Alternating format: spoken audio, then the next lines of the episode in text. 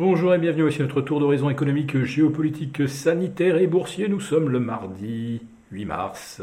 Et pour comprendre comment tourne cette planète en pleine crise des commodities, c'est sur la bourse au quotidien et nulle part ailleurs. L'épisode du jour s'intitulera On s'est longtemps battu pour de l'énergie bon marché, on se bat aujourd'hui pour qu'elle soit plus chère. Alors vous le voyez, la matrioshka est le retour. Ouais, il va être question de la Russie. Une Russie qui va donc être boycottée par les États-Unis, qui annonce euh, cesser aujourd'hui ses importations de pétrole russe. Bon, les États-Unis ne risquent pas grand-chose car euh, le pétrole russe, c'est 2% des importations américaines. Allez, ça donne à peu près l'équivalent d'un pétrolier de 250 000 tonnes, sachant que les plus gros font plutôt dans les 400 000 tonnes, et que euh, ces 400 000 barils jour venus de Russie, eh bien, euh, les États-Unis vont le trouver assez facilement en ouvrant les robinets au Texas, dans le Dakota du Nord et dans l'Alabama, en important un petit peu plus de pétrole du Venezuela, les Américains en importent le moins possible pour essayer euh, d'asphyxier le, régime Maduro.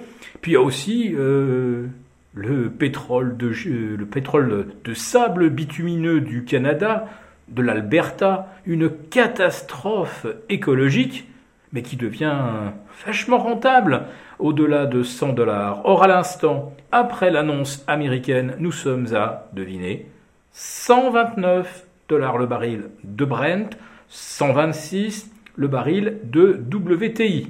Voilà. Donc euh, là, euh, les producteurs de Shell Oil aux États-Unis euh, vont connaître un nouvel âge d'or et même les Canadiens vont pouvoir recommencer à liquéfier leur sable bitumineux en crachant des fumées noires et en remplissant des bassins d'effluents d'hydrocarbures, Burke, mais c'est pas grave, les États-Unis, ils auront leurs 400 000 barils qui leur manquent. Et nous, si on se joint aux sanctions, d'où est-ce que nous allons tirer 500 000 barils par jour pour un pays, par exemple, comme la France, sachant euh, que pour l'ensemble de l'Europe, ce sont 5 millions de barils de pétrole qui pourraient manquer si on décidait de boycotter la Russie. 5 euh, millions de barils pour la Russie, effectivement, euh, ça ne serait pas un dollar, parce que la Chine ne va pas en acheter pour 5 millions, et puis d'abord, il n'y a pas assez de pipeline pour transporter euh, ce pétrole, euh, notamment euh, de la, de la Sibérie, 6 ou 7 000 kilomètres à travers la Russie jusque vers la Chine. Donc oui, pour les, pour les Russes, ça va quand même être un sacré manque à gagner. En ce qui concerne le gaz, là, si on arrête également d'importer du gaz russe, le réseau de gazoducs est beaucoup plus dense, et là, la Russie trouvera plus facilement euh, le moyen de euh, l'exporter vers euh, des pays du Sud ou de l'Est. Mais la flambée du pétrole, ce n'est rien, mais rien en proportion de l'envol du nickel. Aujourd'hui, avec une tonne passée de 42 000 à 86 000 dollars à Londres. Et il y a même un contrat futur où on est passé euh, au-delà des 100 000 dollars la tonne. On était à moins de 22 000 dollars il y a euh, 10 jours. Et encore, on se disait, bigre. On est au plus haut historique. Euh, le nickel, on payait plutôt euh, autour de 15 000 dollars la tonne euh, fin 2021. C'est pour vous donner l'échelle. le prix est tout simplement multiplié par 5. En faisant un rapide calcul, pour une batterie de 300 kg dans un véhicule électrique, le coût du véhicule vient d'exploser de 50%. Euh, je ne pense pas que ce soit une bonne nouvelle pour nos constructeurs automobiles. Alors bien sûr c'est un paroxysme, ça va pas rester à 100 000 dollars, mais imaginons que le prix se normalise même à 40 000 dollars la tonne, il faut revoir tous les calculs euh, de coût de revient des véhicules électriques. Bien sûr, à 100 000 dollars, euh, on va complètement arrêter le nickel. Hein.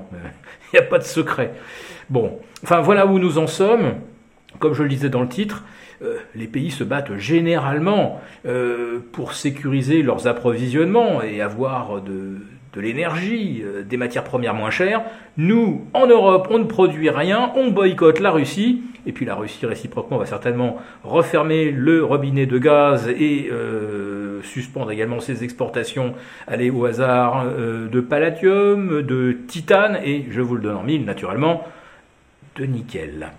Donc l'Europe, semble se débrouiller aujourd'hui pour avoir l'énergie et les matières premières les plus chères de l'histoire.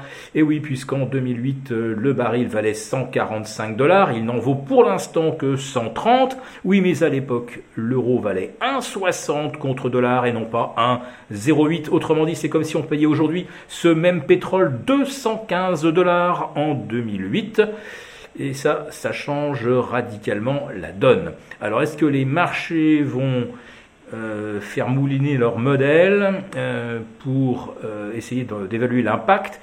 Déjà aujourd'hui, Goldman Sachs annonce revoir à la baisse de 3%, oui 3%, ses prévisions de croissance en 2022 en Europe, ce qui signifie qu'il n'y a déjà plus de croissance en Europe. Nous sommes déjà en récession. Mais ce que je vous décris aujourd'hui, eh bien, euh, ce n'est pas seulement une euh, amorce de récession. Ce que je vous décris là, c'est un scénario qu'on n'a pas connu depuis 1974, le choc pétrolier. Et encore à l'époque, ce n'était pas un choc des commodities. Là, nous avons un choc de tout y compris le euh, blé, qui bat également un record absolu à 400 dollars la tonne. Voilà, ça c'est pour les pays importateurs du sud, du Maghreb. Euh, les émeutes de la faim, euh, on risque de les voir revenir rapidement. Voilà, on a tout gagné avec les sanctions contre la Russie.